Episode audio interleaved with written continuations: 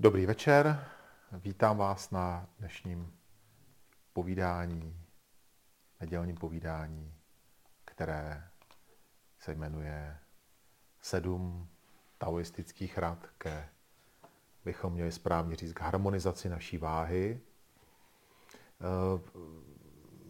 Je to vlastně téma, které se týká jídla. Budeme dneska bavit o stravování, o jídle.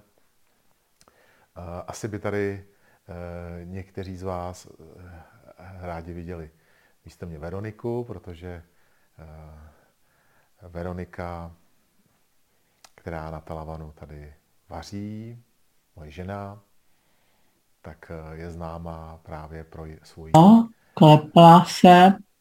Pro svoji jaksi specializaci na jídlo, na stravování, a, ale tak, jak umí dobře vařit a připravovat jídlo, tak nerada povídá, takže jsem dneska opět eh, v roli toho, kdo bude povídat já. A eh, budu povídat jednak o vlastní zkušenosti z těch ze stravou a ze stravováním. Potom mám pro vás připravených sedm rad taoistických na harmonizaci a jaksi upravení váhy. A rád bych to také trošku eh, pojal zase z filozofického pohledu, z taoistického pohledu na to, jak se vlastně stravovat a jak eh, teď po Vánocích, ale to nesouvisí jenom s Vánoci. Eh, většinou eh, všechny diety a různé způsoby, jak snížit váhu, tak se rozebíhají teď po Vánocích, protože máme pocit, že jsme přibrali díky Vánocím a že musíme teď hubnout. Ale má to ještě jeden důvod důležitější a to my jsme 21. prosince spolu oslavili slunovrat. Řekli jsme si, že slunce se vrací zpátky a zase se zvedá pomalu jangová energie. A je to ten okamžik, vlastně nejvhodnější okamžik v roce, kdy já můžu začít eh, jak si, jak si znova očistit své tělo, znova dodat mu jaksi prostor pro to, aby se očistilo a tak jako omladilo, uvolnilo a do toho příštího roku který my považujeme, že začíná až na konci ledna v tomto roce, tak, aby bylo připravené a hezky, hezky se nastartovalo a pokud je to nutné a potřeba, tak aby, aby zhublo, pokud je to nutné a potřeba, tak aby přibralo, tak, aby to naše tělo v tom příštím roce hezky fungovalo. Takže teď je ten čas vhodný se tím letím zabývat eh, a víme, že i v našich tradicích tady byl masopust, půst od masa, různé očistné diety, které pak vrcholily velikonicemi. Takže i tohoto období je podobné v tom eh, jaksi i keltském a později křesťanském světě. Nicméně, eh, ať už je to jakákoliv tradice, tak pokud se řídíme tím, jak eh, slunce a měsíc ovlivňují náš život a jak čtyřiroční období ovlivňují náš život, tak teď je to vhodné období to tělo jaksi omladit a znovu zrodit. Je to tak? Je to znovu zrození, je to nový rok, eh, něco se znova rodí a za chvíli to takhle bude znát i v té přírodě kolem nás. A když se toho chytneme, tak budeme mít tu očistu a to znovu zrození daleko snažší, protože budeme v souladu eh, s přírodními cykly, které nás obklopují a které nás ovlivňují. Takže proto to dnešní téma, a můžeme se k němu i v průběhu těch dalších povídání vracet, pokud budete mít otázky, no pokud budete chtít. Ehm, pojďme začít eh, nejprve trošku z filozofického pohledu a potom bychom se dostali k těm praktickým radám a k těm praktickým věcem, které souvisí s, s životosprávou.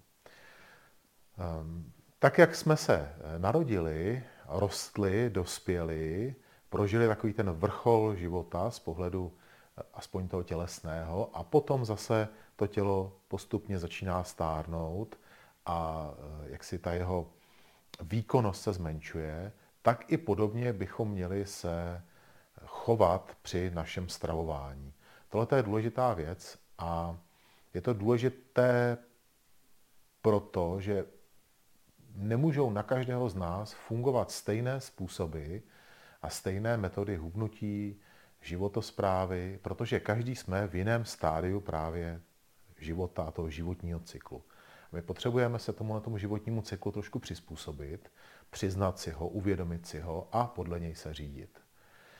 Eh, zpočátku, když člověk se narodí a dospívá, tak je eh, metabolismus v té největší síle. Začíná, jak si ten oheň, oheň trávicí nám hoří velkou silou a pokud my tohleto využijeme v té době, tak naše tělo dostatečně zesílí, vyroste, kosti zhousnou a celá ta, celá ta tělesná konstituce má dobrý základ pro to, aby odolávala nemocem, případně různým zátěžím, které se můžou v životě stát, různým teplotním rozdílům, nemocem, které by na něho mohly útočit. Takže celá ta tělesná konstituce, pokud má dostatečnou sílu, tak nám umožňuje, řekněme, takový jako bezproblémový, pohodový život. Proto na, na počátku, řekněme, do, do, do těch zhruba 21 let, ten trávící oheň je silný právě pro tohleto, aby budoval naše tělo a aby dostatečně jaksi vyrostlo to naše tělo. Potom už začne pomalinku, po 25. roce, ten trávicí oheň se tak jako ustálí a v takové křivce se pomalinku začne, pomalinku začne slábnout. Někdo by řekl, že ve 30 je to přece není možný, že už by ten oheň jakoby slábnul, protože cítíme velkou sílu. Je to dané jednak tím, jak ta křivka je oblá, u každého z nás trošku jinak. Je to podle toho, jakým způsobem žijeme, jak to tělo používáme, jak to tělo vyčerpáváme během našeho života. A také je to proto, že my to vždycky ucítíme trochu později. To, co se v tom těle děje uvnitř, eh, začínáme vnímat, až když se to dostane do určité fáze, tak jako jsme říkali, že slunovrat také začínáme vnímat, až když to slunce se dostane do určité fáze. Kdyby nám to nikdo neřekl, že to je 21. prosince, tak bychom to nevěděli, až bychom to ucítili právě v kolem února, kdy začíná už to sluníčko mít opravdu sílu a vrací se k nám zpátky. Tak stejně tak je to i s tím trávicím ohněm. My to ucítíme, až když se to trošku posune dál, ale když to vím dopředu, už můžu se podle toho, podle toho zařídit.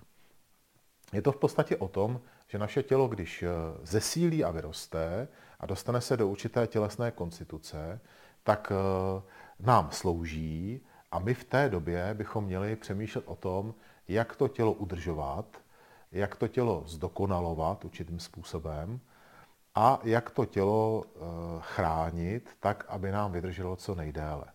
Eh, my, pokud se stotožníme s tím, že jsme určitá částečka vyšší, vyšší moci, vyšší energie, která sílí v tomhle těle, tak jednoduše v tom těle budeme bydlet, dokud to tělo bude správně fungovat. Ve chvíli, kdy to tělo přestane správně fungovat, tak z toho těla odejdeme a ostatní to budou vnímat jako smrt. Takže ten důvod, proč se o to tělo staráme, je, abychom mohli zůstat aktivní po jaksi delší část života. Konec konců my i vidíme, že naše společnost moderní se také o to snaží prodloužit život. Zatím se nám to daří v podstatě hlavně statisticky, kdy říkáme, že délka života se prodlužuje. Otázka je, jestli se prodlužuje ta délka aktivního života. Většinou eh, starší lidé, kteří jsou už nad tou hranicí jaksi toho průměrného dožití, tak eh, sice statisticky prodlužují ten život, pro, pro nás, pro všechny jakoby v té statistice, ale ne vždycky jsou schopní se toho života aktivně účastnit. A když čteme různé příběhy o, o jogínech v Indii, mistrech v Číně taoistických, ale i mistrech z kláštera Shaolin a jiné, jiné příběhy, které nás inspirují k tomu, že se dá žít aktivně i pozdním věku a vidíme i některé případy, řekněme, takové výjimky kolem nás, kteří dokázali eh, udržet si aktivní život eh, v tom pozdějším věku, tak hledáme, jak si, podle toho, jak se kdo chová, tak hledáme takové, takové vzory toho, jak bychom mohli, jak bychom mohli uh, jak si, jak si toho, toho taky dosáhnout. Eh, čím víc budeme eh, se dívat kolem sebe, tak eh, začneme trošku si myslet, že to je genetická záležitost hlavně, protože u některých lidí uvidíme, že nedbají tolik na životosprávu a stejně se dožijou velkého věku. A některé zase naopak jsou zdraví, jaksi, jaksi, jaksi disciplinovaní a stejně ten věk není tak, tak velký, jak bychom asi čekali. Pojďme se vrátit k tomu, o čem jsem mluvil na začátku, a to, že se naše tělo tvoří v, té, v té části našeho dospívání. Ano, genetika hraje velkou roli, to, co máme v naší karmě, to, co máme v našem osudu a to, co jsme zdědili po svých rodičích. Nicméně, pokud se nám nepodaří dobře, jak si vyrůst, když to tak řeknu, po všech stránkách, tak potom i ten život celkově budeme mít trošku složitější a budeme se o to tělo muset víc starat. Tohle je důležitá věc, proto my, když toho člověka vidíme už starého, tak nevíme často, jak právě ten jeho růst byl a co zapříčinilo to, že se do, dožil takhle aktivního věku a takhle vlastně jaksi, jaksi eh, čilí i v tom pozdějším věku. Nemusí to nutně znamenat to, co dělá teď, ale znamená to to, co se dělo předtím, dlouho předtím. To je jedna věc. Ale když už jsme mluvili o e, tom, že ten, cykl, že ten život má určitý cyklus a že potom, co dospějeme, tak to tělo udržujeme a snažíme se prodloužovat tu aktivní fázi, měli bychom vědět, že pokud metabolismus má tendenci se zpomalovat, musíme k tomu i adekvátně se stravovat. Tohle je důležitá věc. Jedna věc je, co bychom chtěli, co naše oči vidí, to, co známe z těch chutí, které jsme jedli jako děti, které jsme jedli v tom dospívajícím věku, anebo které jsme si zamilovali později a které jsou takým našimi, jaksi, jak si bych to řekl, favority v výdelníčku a tím, v jakém jsme věku a jak ten náš metabolismus se postupně zpomaluje. Pokud se nám podaří tomu tělu dát prostor, aby samo dokázalo dobře regenerovat, abychom ho nezanášeli, tak to tělo samo má neustále tendenci se uzdravovat a stále regenerovat. Eh, víme, že každých sedm let se v našem těle obnoví všechny buňky, které v těle máme. Znamená to, že to tělo je neustále živé, neustále se proměňuje. I kosti, které my vidíme jako takovou jako nejtvrdší část těla, se také kompletně obnoví.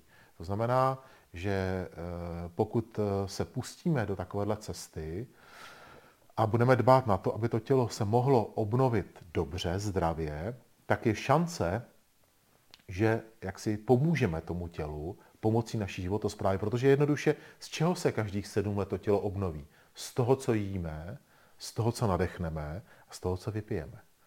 Z ničeho jiného se obnovit to tělo nemůže. Takže pokud my tohoto si uvědomíme, tak eh, si můžeme říct klidně teď, teď tady, v této chvíli, 1. ledna v 8 hodin večer, že začneme naší obnovu. I kdyby měla trvat 7 eh, let, tak to furt relativně v tom životě není jaksi eh, nějak zásadně dlouhé období na to, abychom udělali tak velkou jaksi životní, životní změnu. Že velký projekt, změnit celé tělo kompletně. Ehm, často to vidíme v nějakých sci-fi filmech, kde vymění kus ruky, vymění vám část těla a vidíme to jako jakýsi sen, ale vlastně každý z nás můžeme to své tělo každých sedm let kompletně, kompletně vyměnit. A e, co k tomu potřebujeme? Potřebujeme k tomu akorát vědomí toho, kdo jsme, v jakém věku jsme, jak žijeme, jak fungujeme a tomu uspůsobit tu životosprávu. A pak znát několik těch mechanismů, o kterých tady budeme dneska mluvit, jak vlastně to tělo funguje a co je potřeba pro to, aby to tělo jaksi se oživilo. Ale nad tím letím vším bychom měli vědět jednu důležitou poučku a to je to, že to tělo se chce vždycky uzdravit. Jenom my jsme ti, kteří mu to komplikují. Jinak to tělo pořád má tendenci se uzdravovat, regenerovat a jak si dožít se co nejvíc, jenom my tou naší životosprávu a tím, jak žijeme, mu to vlastně komplikujeme a kazíme. Takže to je taková důležitá, takový důležitý začátek. Eh, a pojďme se teď podívat eh, trošku k tomu, eh, co teda k těm praktickým věcem. Číňané vidí rovnováhu i tak jako taoismus vidí rovnováhu v celém našem životě a vnímání světa kolem nás, a přírody, která přirozeně v rovnováze sama od sebe je, tak i eh, vidíme eh, jaksi eh, rovnováhu právě ve stravě. Tato ta rovnováha se odráží v tom, jak se cítíme a jak naše tělo v té chvíli funguje. Mluví se tady o takzvané vlhkosti ve stravě a to, že vlhkost je určitým vedlejším produktem konzumace potravin, které vlastně ta vlhkost, také by se dalo říct, že se ta vlhkost projevuje jako hlen a eh, je to něco, co ucpává naše tělo a zabraňuje volnému toku energie naším tělem. My už jsme tady několikrát se toho dotkli a je dobré to trošku jaksi vypíchnout dopředu, že pokud energie či proudí naším tělem volně, tak se cítíme silní, zdraví a naše tělo funguje dobře. Ve chvíli, kdy začne naše tělo nějakým způsobem ucpávat a energie či začíná stagnovat v našem těle, začínají problémy. A my víme, že ten způsob, jak to odstranit z pohledu tradiční čínské medicíně, je pomocí léků, tak řeknu, bylinek, pomocí cvičení, pomocí stravy a regulace stravy, pomocí spánku a pomocí nastolení určité psychické pohody. Tohle to všechno dohromady, ještě jsem zapomněl akupunkturu jako takovou jednu z metod uvolňování drah a řízení toku energie v těle. A pomocí těchto metod já můžu jaksi regulovat tok energie a starat se o to, aby se to tělo jak si chovalo správně. Když se podíváme na tu škálu, o které jsem teď mluvil, a vybereme akupunkturu, tak eh, je to metoda, jednak eh, metoda, která je důležitá, která je nutná, aby byla prováděna odborníkem, tudíž musíme někam jít a nechat si uh, aplikovat uh, jehličky, akupunkturu. A pak je to něco, co proniká do našeho těla a už určitým způsobem zasahuje do našeho těla. Potom jsou tady bylinky, které také bychom měli, pokud je to, pokud je to možné, si nechat předepsat někým, kdo je odborníkem na ty bylinky, tak aby na základě eh, diagnózy toho, co nám chybí a co, co nám přebývá, nám předepsal určité správné čaje, bylinky, tak aby nám pomohl. Takže tyhle ty dvě metody jsou složitější v tom, že vyžadují určitý zásah zvnějšku. Ale pak tady máme spánek, stravu, životosprávu, máme tady cvičení a nastolení určité psychické pohody a všechny tyhle ty body jsou v naší režii. Řekněme teda, že ta část je to, co můžeme teď hned ovlivnit a ty dvě si pojďme nechat do, zá, jaksi do, do zásoby a můžeme je trošku tak jako přidávat. Ty bylinky budou asi zase o něco snažší, když v určitém věku už máme zkušenosti s tím, že tohle to mi funguje na něco a můžu to použít. A ta akupunktura bude jako poslední možnost, když už opravdu dochází k nějakým akutním problémům a já potřebuju skutečně jaksi nějaký silnější zásah do mého těla. Případně léky. Ty také nemůžu si aplikovat sám, musím na to mít, na to mít odborníka. Takže eh, se starám o to, aby energie či volně proudila. To je ten hlavní důvod. Či volně proudí, když meridiány jsou volné. My tady často mluvíme o cvičení, a dneska se k tomu také trošku vrátíme, jako k metodě, která uvolní proudění energie či. Mluvíme tady o spánku, mluvíme tady o psychické pohodě. Tyto tři techniky dáme také trošku stranou a vrátíme se k ním později. A pak tady máme životosprávu. Ve chvíli, kdy eh, díky konzumaci jídla, určitých typ, typů potravin, eh, které my dobře známe, protože jsou na takovém tom seznamu potravin, které nejsou úplně jaksi zdravé potraviny pro nás, jako je bílá mouka, jako je cukr, ale také třeba mléčné výrobky. Eh, nevím, jestli všichni to víte, že v Číně, v Číňané v podstatě v té tradiční kuchyni vůbec mléčné výrobky nepoužívají. Proto je tam tak populární tofu, protože v té běžné kuchyni vesnické, dneska už v městech samozřejmě ten vliv těch, těch takový, takový toho pokroku, tak se tam jakoby projevuje určitým způsobem, ale v takové té běžné čínské kuchyni e, nenajdete jaksi mléko jako, nebo sír, jako jaksi ingredienci, kterou použijete pro vaření. Pamatuju si, že při prvních návštěvách v Číně jsme sír v podstatě nenašli nikde. Až ve velkém městě v Carrefouru v jedné takové zadní řadě byl, byl hermelín v plechovce, dovezený z Německa. Jinak jsme vůbec tam síry našli. To se už samozřejmě mění teďko. A co se týče třeba jogurtu, tak ten výběr je tam teď veliký. Je to zase určitá, určitý tlak obchodní na ty, na ty, na ty Číňany, protože to je obrovský trh, který je vlastně jaksi, jaksi prázdný v tomhle smyslu. Nicméně to dokazuje, že celá ta populace v těch minulých tisíci letech, několika tisíci letech, se bez mléčných výrobků obešla a fungovala. Takže já jenom bych to měl vědět, teď nenabádám k tomu, abyste vynechali úplně mléčné výrobky, zase se k tomu pak ještě vrátíme, že je potřeba jak si to všechno přizpůsobit tomu, jaký, jací jsme. Nicméně bychom to měli vědět, že mléčné výrobky jako sír, jogurt, bílá mouka, cukr jsou vlastně ty, kteří eh, tím, jak trávíme tyto potraviny, tak eh, zapříčinují eh, zvýšení hlenu v našem těle a způsobují právě tvorbu vlhkosti.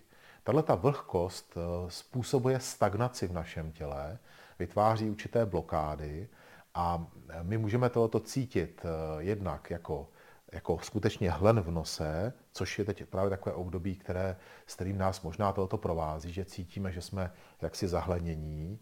Můžeme to cítit i na našich plicích, ale můžeme to také cítit eh, v jaksi nesprávné stolici, ať už je to řídká stolice nebo zácpa, obojí může být tím letím jaksi zapříčeněno. A pak je to samozřejmě nadváha a otoky kloubů. Tohle všechno jsou příčiny právě zvýšeného hlenu v našem těle který může být díky tomu, že právě konzumujeme v nadměrné výši tyto potraviny. Ehm. Když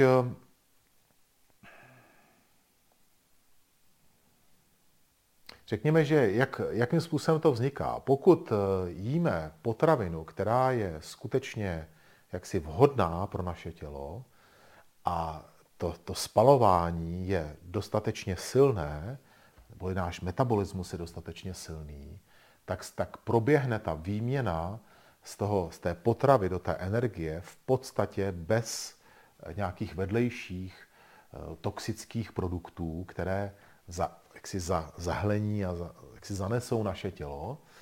Ale pokud je, jsou to potraviny, kterých jsme tady mluvili, nebo pokud té potravy je třeba příliš, pokud eh, ten trávící oheň není tak silný, vidíte sami, že těch kombinací tam může být víc, proto to není úplně snadné říct jaký, jakousi jednu metodu, jak to dělat, tak pokud tohoto se tam jaksi nastane, tak ten výsledek toho trávícího procesu je ten, že získáme nějakou energii, ale také získáme jakýsi odpad, který se potom v našem těle hromadí a hromadí se právě v podobě eh, té vlhkosti a ta vlhkost se v tom těle jaksi zvětšuje.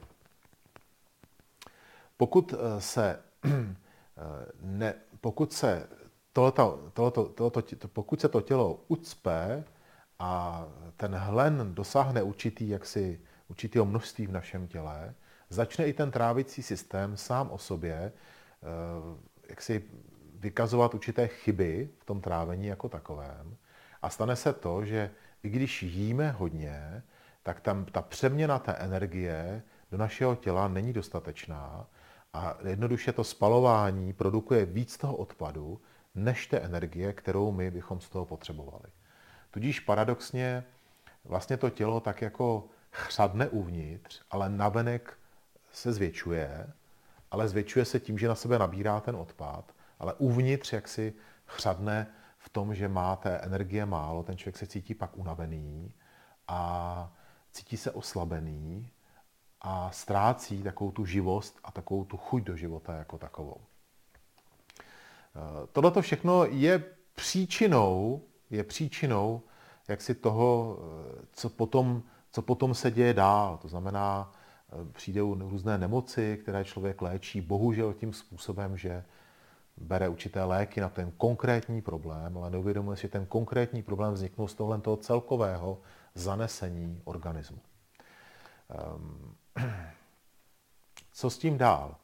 Ehm, na jedné straně bychom měli eh, přemýšlet o tom, jak regulovat naší stravu, takže to je taková první tady jaksi, jaksi rada, nebo takový první tip a to je správné, správné stravování. Například, když jíte zeleninu, máte rádi zeleninu, tak přemýšlejte o tom, jak vám čerstvá zelenina, jak si pomáhá nebo naopak zatěžuje vaše trávení. Eh, říkám to proto zase, že ne každý jsme stejní, ale obecně v té tradiční čínské kuchyni se víc používá rychle uvařená taková orestovaná zelenina, než zelenina syrová. Právě proto, že ta syrová zelenina se hůř tráví a může ten trávicí systém oslabit, když jí budeme jíst jaksi příliš mnoho. V té, v té vizi toho, že co je čerstvé, to je dobré, a ještě, ještě ve spojení s tím, a to my víme tady taky, že zvlášť v této době ta zelenina pravděpodobně bude vypěstovaná s pomocí různých chemikálí, tudíž my, my ještě dostaneme do toho těla jaksi tu chemii, s kterou se také to tělo musí nějakým způsobem vypořádat. Takže ten, ta zátěž na ten trávící systém bude o to větší. Proto o tom přemýšlejte, když jak si ve vizi toho, že chcete něco dobrýho a zdravého, si koupíte papriku z obchodu, která je tak dokonale krásná, tak přemýšlejte, jak takhle mohla takhle dokonalá paprika vzniknout. A co všechno sebou nese, co všechno má v sobě.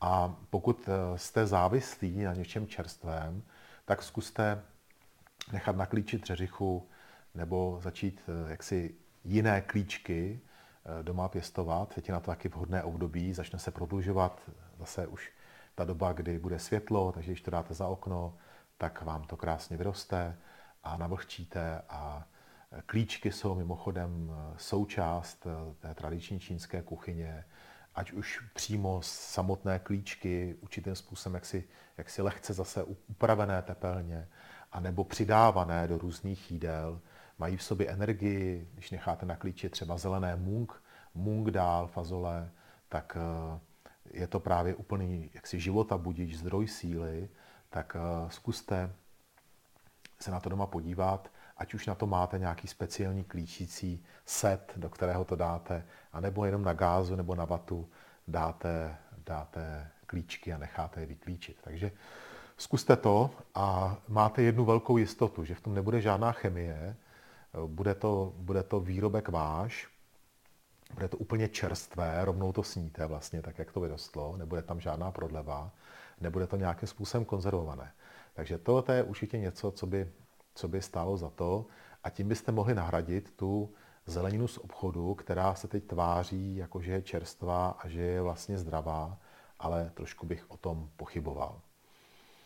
Eh, potom eh, lepek. Lepek eh, Byť někdo by řekl, že lepek je přirozenou součástí obilovin, my se k těm obilovám ještě dneska vrátíme, ale je problém ten, že v těch dnešních odrůdách pšenice, které se pěstují, proto, aby měli dobrý výnos, tak se šlechtí. Výsledkem toho šlechtění je obilovina, která má mnohonásobně více lepku, než mývala dřív.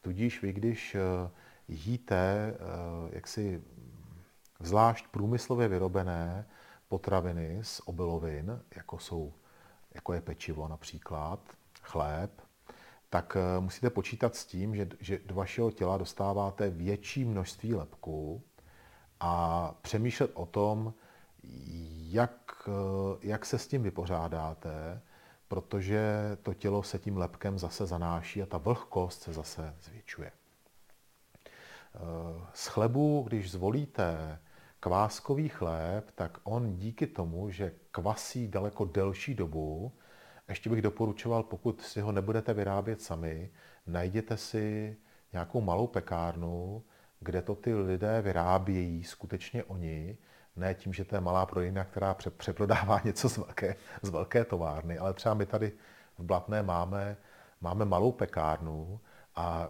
je to, můžu vám říct, velmi příjemný, když vlastně Eh, pekařka, která peče ten chléb, tak její syn chodí s mým synem do školy.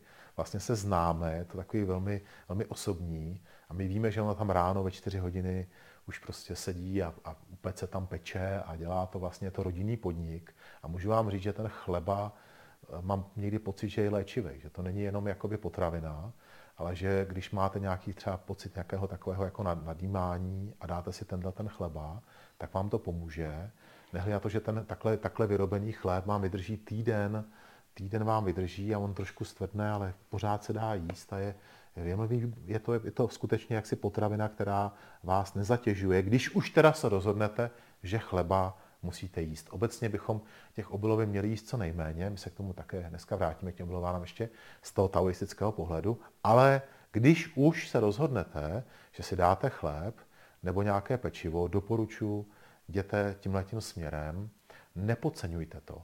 Neřešte eh, to tím, že běžíte někde, máte málo času, vidíte bagetu, vidíte rohlík, koupíte, najíte se s tou vizí toho, že vám to zažene hlad a že vám to dá energii. Nedá vám to energii, ani vám to nezažene hlad. Je to taková iluze a výsledek bude ten, že se vám jaksi, jaksi udělá těžko po tomhle jídle. Takže skoro je lepší, jak si, když už teda jsem to tak udělal, že mi to tak vyšlo špatně, tak je skoro lepší chvilku hladovět. A příště si to o to víc budu pamatovat, že musím mít něco sebou, o čem vím, že je potravina, která mi dá energii a tu si vemu sebou a tu si vemu ve chvíli, kdy cítím, že teda mám hlad a že nestíhám třeba ten pravidelný oběd nebo tu pravidelnou večeři. Je to lepší, než šahnout k něčemu, co je zakonzervované. I ta bageta, která tam leží už týden a čeká na vás v igelitu, je, víme, že prostě musí být nějakým způsobem upravená, aby vydržela tuhle tu dobu a naše tělo to zatíží a vytvoří to právě vlhkost v našem těle. Jinak obecně, pokud byste chtěli eh, nahradit tyhle ty, jaksi, eh, nahradit lepek, a tak eh, nejlepším, nejlepší náhražkou je, je rýže, která je šetrná k trávicímu systému. Můžete mít bílou, hnědou rýži, pokud tu rýži budete si jaksi připravovat pravidelně, doporučuji zase koupit si dobrou, třeba tu jasmínovou rýži, pokud, pokud eh, vám ta rýže chutná, protože zase, když ta rýže je kvalitní, tak vám ji budete mít rádi, budete se na ní těšit a nebude to něco, co budete vidět jenom jako, jenom jako přílohu, ale bude, může to být jaksi pro vás hlavní, hlavní jídlo. A e, měli bychom vidět, že bílá rýže ve své podstatě je rýže víc čistící a hnědá rýže je víc vyživující. Takže záleží na tom, pro co se, pro co se rozhodnete. Potom je tady proso a quinea, kterou můžete použít, pokud byste chtěli nahradit. A, a jsou to vlastně potraviny, včetně té rýže, které jsou takzvaně čistě spalující, to znamená, oni při tom, při tom, při tom vašem metabolismu se čistě stráví a ten tím pádem ten metabolický oheň můžete dobře hořet a odvádí vlhkost z vašeho těla. Takže pokud chcete eh, podpořit očistu, tak vyměňte eh, obiloviny, které eh, jsou, které jsou, které, v kterých je lepek, za tyto obiloviny, které vám pomůžou, nebo za rýži a za proso s kvineou, aby vám to pomohlo. Další je protein. Um, protein, my, když se řekne protein, tak asi nejvíc eh, si k němu dáme maso.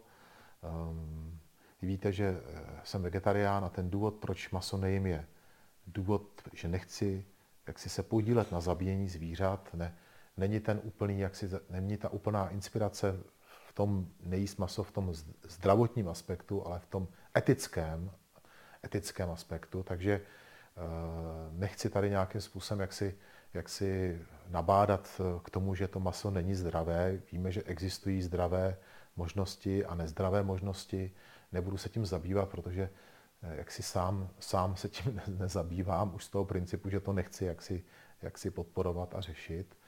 A nechci, se, nechci jakoby tu přírodu, nechci tu rovnováhu přirozenou v té přírodě narušovat tím, že budu se podílet a platit eh, celý ten systém, který jaksi, jaksi úplně, jak bych to řekl, eh, narušil přirozenou rovnováhu světa tím, jak eh, chová zvířata nelidsky. A o tom teď nemusíme mluvit, víme, víme asi všichni, o co jde.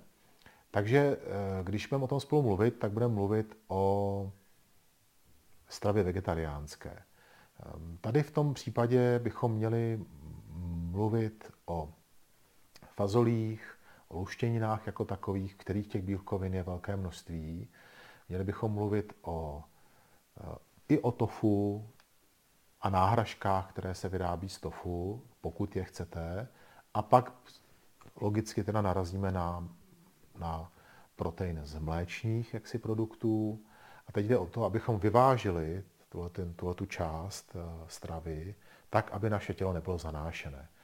U těch mléčných produktů určitě je lepší, když ten produkt je zakysaný, lépe to strávíme, než když eh, budeme, ten, když to budeme vyrábět z toho čistého mlíka nebo ze smetany. Na to myslete, když si budete moct vybrat, vyberte si ten, ten zakysaný produkt a méně tučný, ale určitě bych nepoužíval ty odtučněné varianty. Ty odtučněné varianty nejsou pro naše tělo přirozené a zdravé. A je to zase taková určitá jaksi snaha o to vyloučit z toho těla něco, co potřebujeme a je lepší toho sníst menší množství, než eh, větší množství těchto odtučněných jaksi variant. Potom uh,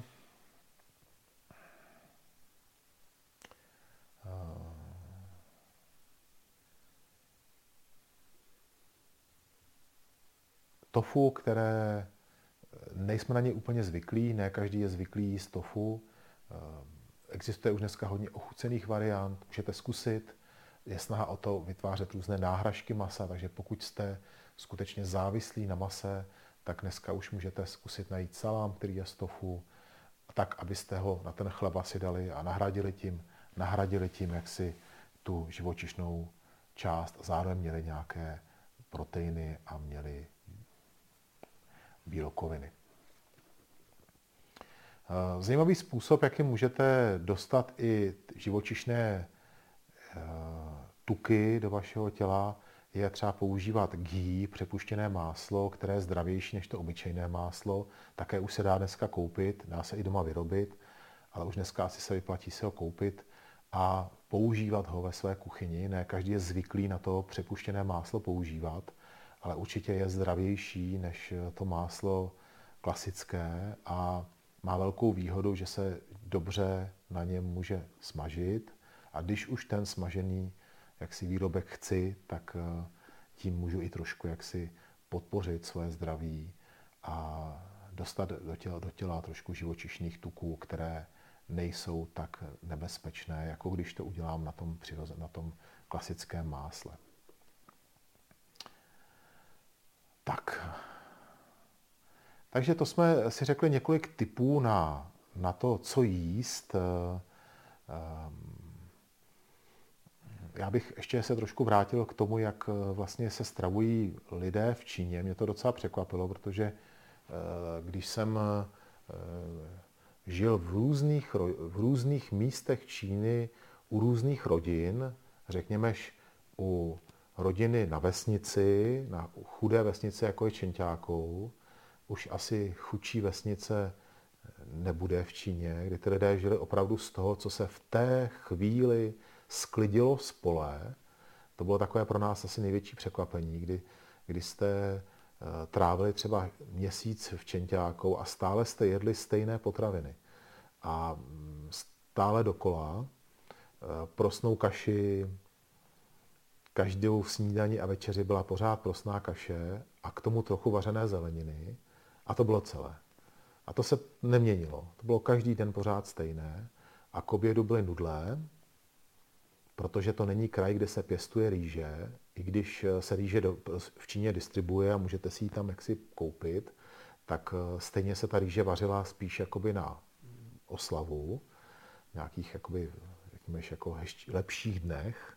Tak když jsme se na to ptali, tak ta odpověď byla jednoduchá. Teď jíme tohle, protože teď se to sklidilo, a je toho dost, tak to jíme.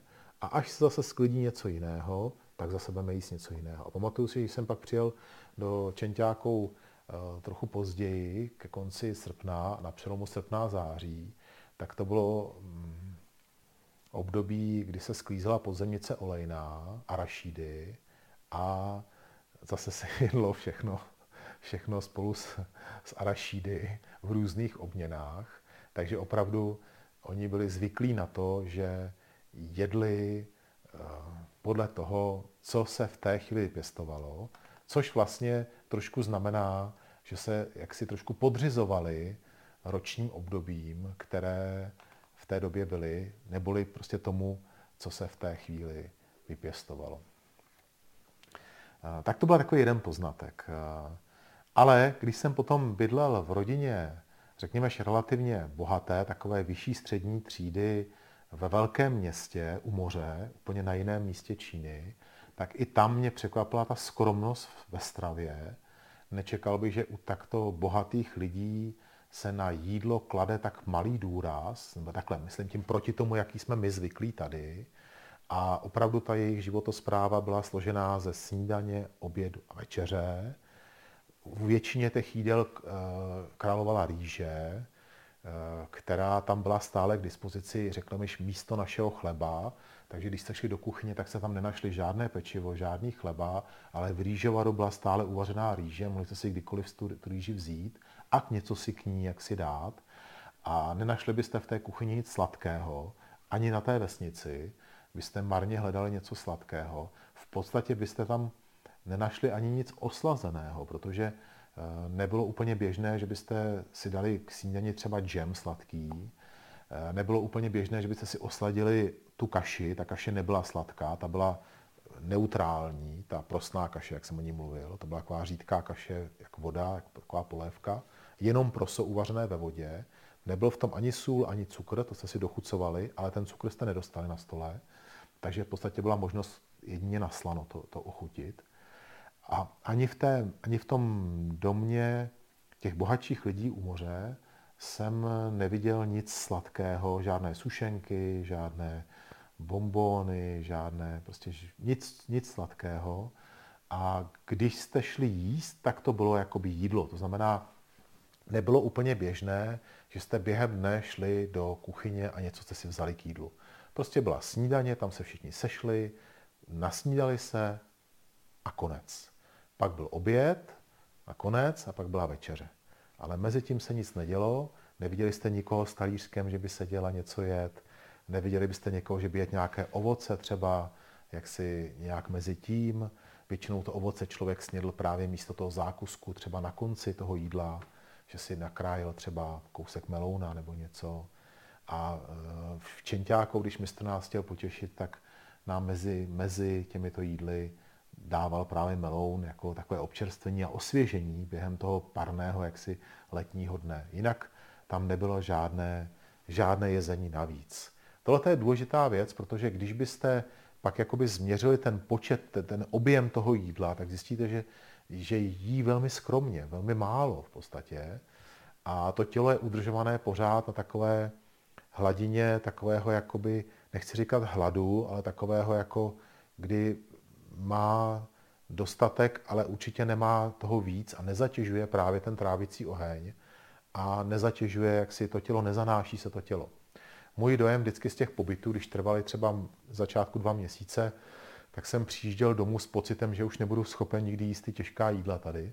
To se samozřejmě rychle změnilo, ale v té chvíli, po té dlouhé době, jste měli pocit, že se to tělo úplně jakoby vyčistilo, strašně jako bylo takové lehké, právě tím, jak obiloviny šly do pozadí, jak jste vlastně jedli rýži se zeleninou neustále, to bylo hlavní jídlo, nebo teda tu prosnou kaši. Teď v Čentáku naposledy v tom roce 2019, tak jsme zase jedli kukuřičnou kaši, k snídani jak večeři, stále pořád kukuřičnou kaši. Já vím, že to z našeho pohledu je takové jako velmi striktní, Řeknete si, že je to příliš asketické, ale je to zvyk, je to kulturní zvyk, vy se tak narodíte, tak žijete a e, určitě to, ten benefit, který z toho získáte, je, že to tělo je zdravější, je, má víc energie a víc tu energii můžete použít pro váš život, místo abyste ji používali pro to trávení a pro ten boj právě s tou vlhkostí. Tak a takže to je eh, k, řekněme, ke stravě a pojďme se teď podívat na těch sedm taoistických rad, eh, které jsme tady už v podstatě zmínili, jenom si je trošku, jak si dáme, dáme za sebe. První je disciplína. disciplína je nutná ke všemu. Pokud chci něčeho dosáhnout, musím se snažit budovat svoji disciplínu, a nebo když ji mám, tak ji využít k tomu, abych dosáhl toho, čeho chci. Takže disciplína znamená jednoduše to, že co si vymyslím za plán, tak se ho pak snažím dodržet. Tohle je důležitá věc. Nic nám nepomůže, pokud něco vymyslíme a pak to neděláme dostatečně. Takže disciplína je na prvním místě a e, když mluvíme o disciplíně, tak tady někteří z vás, protože se tady většinou známe, tak vím, že jste často jako metodu hubnutí a metodu takové očisty používali přerušovaný půst, který je také jaksi jedna z metod taoistického vidění stravování. Jestli si vzpomínáte, když jsme četli od Stuarta Osna o, o taoismu a o praktikách taoistických mnichů, tak jsme tam četli, že kdo jí večer, jí z duchy a že poslední jídlo bychom měli jíst ve 12 hodin. Eh, a my víme, že ten přerušovaný půst je právě jednoduše 8 hodin můžeš jíst, 12 hodin nebo 16 hodin, 16 hodin musíš držet půst. Takže si vytvoříte 8-hodinové okno, v kterém eh, můžete jíst a pak 16 hodin se snažíte nic nejíst. Eh, můžu říct za sebe, že jsem za svých posledních 20 let vyzkoušel různé metody hubnutí a snižování váhy a mně osobně tato metoda nejvíc vyhovuje z pohledu zdravotního, protože se potom cítím velmi dobře, má to dobrý vliv na moje tělo, nejenom na to, že snižujete váhu, ale i na to zdraví jako takové. A řekl bych, že ten důvod je, že těch 16 hodin to tělo dokáže dobře se zregenerovat a má i sílu na to odstranit ten odpad z těla. A potom, když, mu ne, když 8, 8 hodin jíte, tak máte ten trávící oheň velmi silný a dobře trávíte. Takže doporučuji, pokud hledáte nějakou metodu, ještě jste to neskusili, dobrá taky ta metoda je dobrá v tom, že umožňuje určitou flexibilitu v tom nastavení si těch, toho 8-hodinového okna. Já bych doporučoval držet ho co nejníž jakoby kránu, ale pokud ten životní styl vám to nedovoluje, tak je to teoreticky jedno, kdy to 8-hodinové okno vytvoříte v tom vašem dni. Nicméně řekněme, že takový ideální stav je mezi 8 ráno a čtvrtou večer, je to tak? To je 8 hodin, takže můžu se v 8 nasnídat. Já vím, že někteří z vás chodíte do práce a snídáte dřív, potom byste museli to okno končit už ve dvě třeba, ale právě pro to hladovnění, právě protože večer pak se člověku těžko usíná, když má hlad, tak je lepší to okno si posunout až k té čtvrté, řekněme, páté hodině, mezi třeba devátou a pátou. A potom dobře i usnete a krásně vám to vyjde, krásně vám to vyjde. Takže pokud hledáte nějakou metodu, jak si životosprávy a toho režimu denního, doporučuju. A pokud byste byli tak disciplinovaní, že byste dokázali ještě tuhle tu metodu toho přerušovaného půstu spojit s tou metodou, kdy vynecháte ty škodlivé potraviny a budete v tom okně 8-hodinovém, jak si se snažit dodržet jakýsi takový, jaksi tři jídla, řekněme, tak eh, to bude mít velký, bude to velmi silné, bude to fungovat velmi silně. Eh, samozřejmě, že tam není ta, ta jaksi nutnost to takhle úplně dodržovat, že pokud mám těch 16 hodin půst, tak já si můžu dovolit v těch 8 hodinách sníst i něco, co mě trošku to tělo zanese a před to tělo se pak vyčistí. Ale pokud to spojíte dohromady, a na to je právě nutná ta disciplína, tak to bude mít velký vliv na snížení vaší váhy. Druhý je, eh, jsou ty bylinky.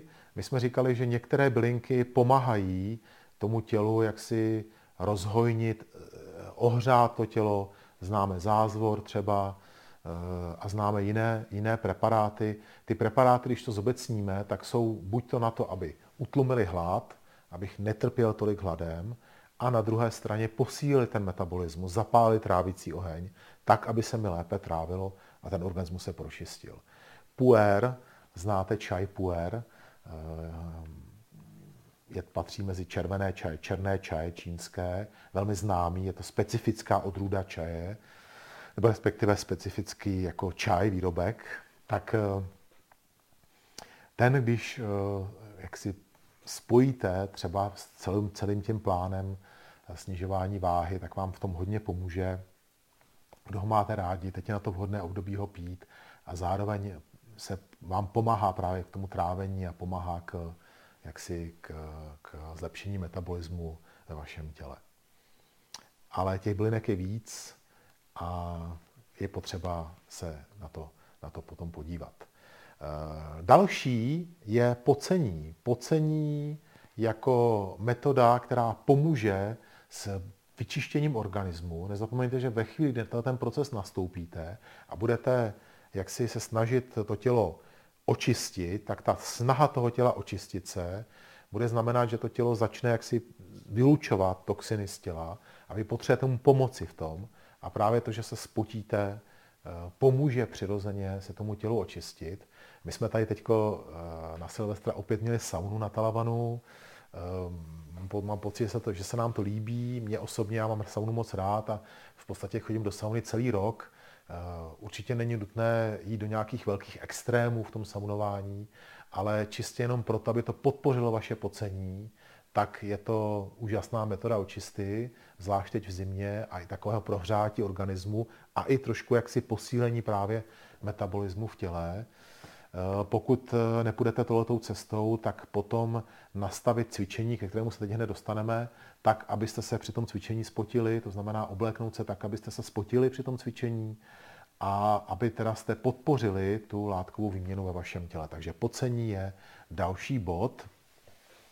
Takže máme disciplínu, eh, bylinky, pocení, akupresura, u té se nebudu tady o tom zmiňovat, protože sám nepraktikuju akupresuru a nebo akupresuru praktiku, ale jenom v určitém, jaksi, v určitém omezeném množství.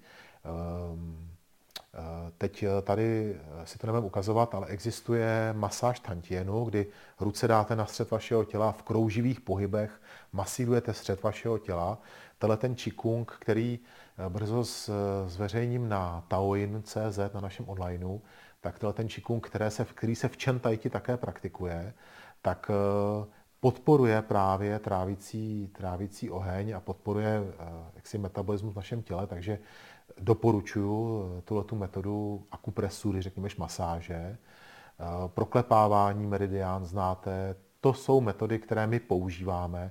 Určitě jich bude víc a dají se nalézt a pracovat s nima, ale tyhle ty metody vám určitě pomůžou právě k pročištění vašeho organismu a k posílení metabolismu. Takže akupresura, akupunktura, o té mluvit nebudeme. Eh, potom je to ta, to, co jíte, to je další bod, to, o čem jsme tady dneska mluvili nejvíc, to znamená ta dieta jako taková, to, co zvolíte za stravu. A potom je to určitá konzultace, buď to s lékařem, pokud eh, máte nějaké problémy zdravotní, a nebo eh, s lidmi kolem sebe, ať už je to rodina, v které žijete, že jo? tak, abyste jaksi vytvořili ten, eh, ten plán váš tak, aby byl sladěný s těmi, s kterými žijete, případně tak, aby byl sladěný s tím, v jakém stavu vaše tělo teď je. Takže pokud máte eh, zdravotní problémy, tak určitě je to dobré konzultovat s lékařem, jestli to, co teď se rozhodnete dělat, nebude nějakým způsobem problém pro, pro vaše tělo tom těle, v tom stavu, v jakém je. No a poslední, sedmý bod je právě vnitřní cvičení pro vitalitu, zdraví a štíhlost. Eh, jsem moc rád, že když jsem eh, se díval na různé jaksi články a povídání o taoistické dietě, tak tam vždycky bylo zmiňované cvičení, zejména Qigong a Tai Chi, právě proto, že to je cvičení, které může být i cvičením fyzickým hodně, to znamená aerobním cvičením, které spotí a rozhýbe vaše tělo. Ti z vás, co cvičíte, tak už to víte, cvičili jsme tady 13 forem s tyčkou, je to velmi jaksi fyzické cvičení, ale i sestava tajti, když ji cvičíte celou a cvičíte ji několikrát za sebou v průběhu jedné hodiny, tak vás dokáže jaksi rozehřát a dokáže eh, pomoci jaksi hubnutí a, a jaksi, jaksi získání kondice a hubnutí. A, ale to, co je na Tai Chi na Qigongu důležité, je, že pomáhá zprůchodnit vaše meridiány a pomáhá tomu, aby energie vaším tělem mohla lépe proudit, tudíž aby ten proces té obnovy byl hladký a aby fungoval dobře.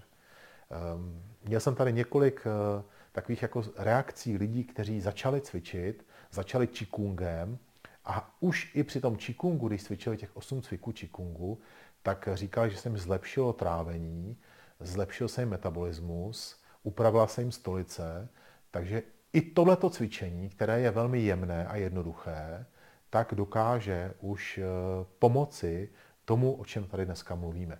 Takže určitě by to měla být pravidelná součást, eh, součást, jakoby jedna z těch sedmi rad a je pravidelná součást eh, vašeho, vašeho jaksi, plánu na, na hubnutí.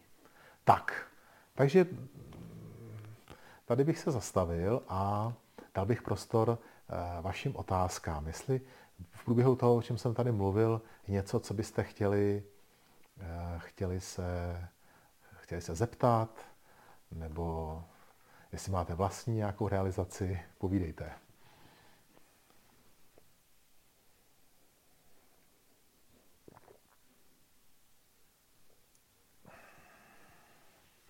Radku, já jsem se chtěla zeptat, uh, ona ta už úprava masa, je to jako jednodušší, proto taky dost lidí, myslím, vaří to maso, protože je to jednodušší. Ty, ty rostlinné eh, potraviny nebo ta jídla jsou, myslím, složitější. A já jsem eh, kdysi teda třeba na webových stránkách eh, Tači Akademie byly určité recepty rostlinné. Myslím, že to tam dávala Veronika nebo nevím kdo. A tak jsem se chtěla zeptat, jestli třeba můžeš, já že těch publikací je spousta, ale doporučit nějakou publikaci o těch rostlinných receptech nebo vůbec o té rostlinné stravě z toho množství, co teda, no a nebo jestli třeba nechcete taky na těch webových stránkách dát nějaké recepty, nebo to nevím, jestli Veronika má na to. Banko, mluvíme o tom, uh, máš pravdu, že tam byly recepty, přiznám si, že ty recepty, co tam byly, a bylo jich tam hodně, taky tam stále máme někde schované v archivu jo, a nejsou publikované, ale přiznám se, že ne hmm. všechny jsme měli vyzkoušené, že jsme je tam dávali jaksi hmm. jako typy z různých receptů, které jsme našli. My se chystáme ano. s Veronikou, že bychom udělali eh, recepty, které jsou vyzkoušené a které znáte tady z Talavanu, takže hmm. určitě něco takového se objeví. Hmm. Já bych eh, asi, když se na to ptáš obecně, tak bych doporučoval, jak si začít u věcí, které jakoby se ti, ti chutnají, nebo by se tam chtěla zařadit. To znamená, ne, dneska bych asi víc, třeba já osobně bych šel víc jaksi přes internet, asi bych mm-hmm. nehledal úplně konkrétně nějakou konkrétní knížku, ale existuje mm-hmm. hodně dneska webů, kde, které se specializují na, na ty, ty, ty jaksi vegetariánské, veganské recepty. Mm-hmm. A hledal bych to podle toho, co bych chtěl. Jo? To znamená, bych třeba chtěl ty fazole, tak bych si našel mm-hmm. něco, něco, něco, recept, který by se týkal fazolí, tak, aby jako jsem si ten jídelníček sestavil z toho, co mám rád a z no. toho, co, jako, na co se budu těšit a co bude, mm-hmm. co bude dobrý. Potom ty si říkala, že to, že to, ta úprava toho masa je rychlejší. Já bych řekl, že je to opravdu od cviku. Když vidím Veroniku tady, jak vaří, jak jste ji tady viděli, tak kdy pokud se to naučíte, tak i ty jídla, konec konců, kdo jste byli v čínské bistru, tak víte sami, že připravit to jídlo, které si objednáte a vidíte často tam toho kuchaře, jak to připravuje, tak je to velmi rychlé. Jo, jo. Naháže to na páne. Ano, má to očištěné tu zeleninu, nakrájené a pak to jenom naháže a udělá. To znamená, asi je pravda, že to připra- ta příprava té zeleniny, ta je ta, to je to, co nám bere ten mhm. čas, ale pořád ještě, kdybyste měli si i tu zeleninu koupit připravenou a potom ji použít, tak je to pořád, jako bych řekl, dobrá varianta.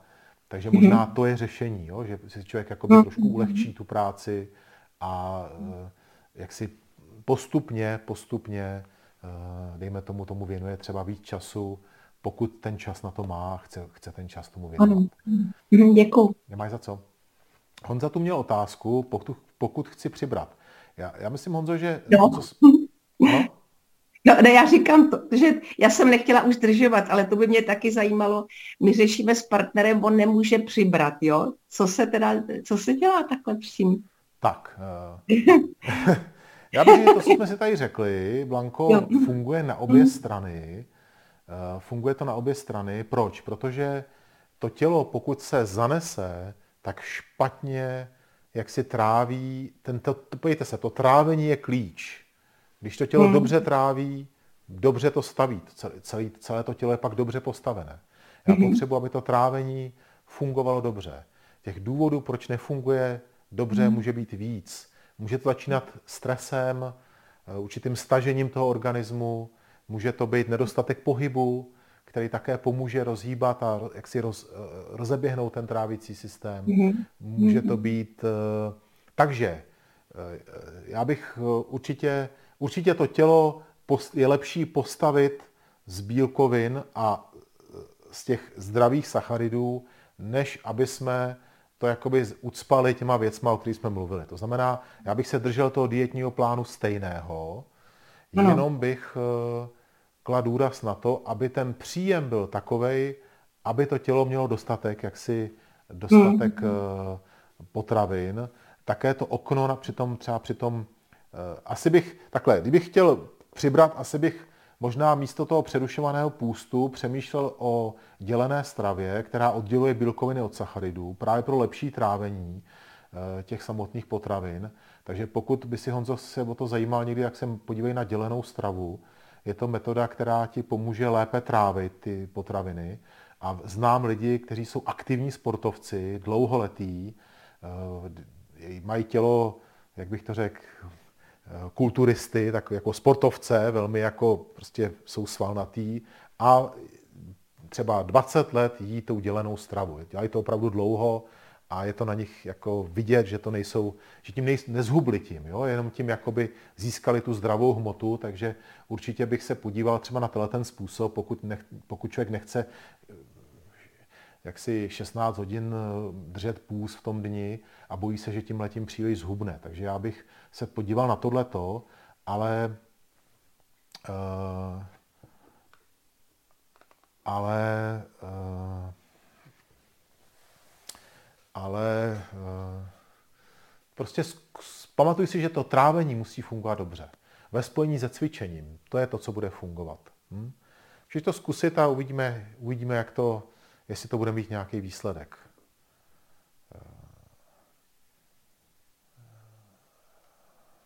David se ptá, rád bych se zeptal, zda v zimním období, kdy není sklizeň zdravé zeleniny, by mohlo být řešením nakládání, nakládání eh, anebo mrazení zeleniny pěstované u nás přes léto.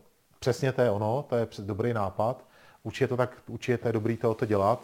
I se vyplatí si naložit zelí na zimu kysané, to kysané zelí je zdrojem vitamínů a ta kvašená kyselá chuť je to, co potřebujeme právě pro to, pro to očištění organismu, takže o tom jsme tady nemluvili dneska, ale, ale e, jsou to právě tyhle ty chutě, hořká, kyselá chuť, to jsou ty chutě, které podpoří celý ten proces, o kterém jsme tady spolu mluvili. Takže určitě kyselá zelenina nakládaná, kyselé zelí, to je to, co bychom měli a mohli zařadit do jídelníčku a když mít jistotu, že jsme to vypěstovali si my, tak je to dobrý. Eh, mražená zelenina určitě, proč ne, pokud je to, je to bio ze zahrádky, tak určitě to má smysl to mít, mít takhle připravený a použít to. A uh, souhlasím, určitě jo, určitě jo.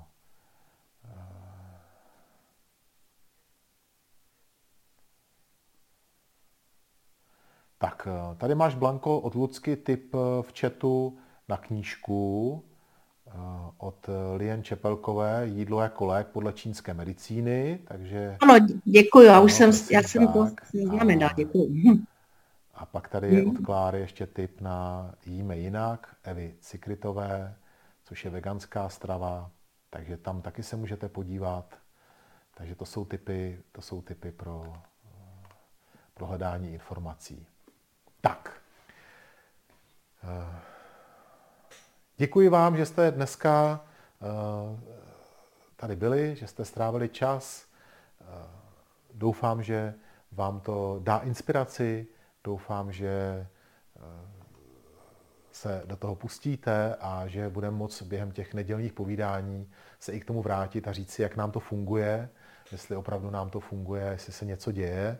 Já se na to těším začínám, dneska začínám, těším se na to. Um, a protože vím, že vždycky takovýhle očistný proces člověku dá i radost, samozřejmě je to odříkání, je to budování disciplíny, je to něco, co je těžké v tom životním stylu, v jakém my žijeme tady, tak v takovém jakoby určitém klidu a pohodě, tak se nám nechce, ale možná právě proto bychom měli trošku té disciplíny, vybudovat a trošku se na, trošku jaksi, jaksi na tomto postavit. Přidejte k tomu i to pravidelné cvičení. To je vždycky dobré, když to se to s tím sveze, to znamená, když už plánuju jakýsi očistný proces eh, ke zlepšení těla, oživení, tak k tomu přidejte i pravidelný trénink, dejte si ho tam do programu a uvidíte, že vám to přinese radost, přinese energii. Pokud eh, přemýšlíte, jak začít, tak se přidejte teď v lednu ke cvičení. To všechno vám může pomoci eh, při, při jaksi regulaci vaší váhy. A my v Akademii od zítřka zase pokračujeme dál. Uvidíme se tam zítra, v úterý a ve středu tam budu, ve čtvrtek budu učit online a v neděli zase nás čeká další nedělní povídání.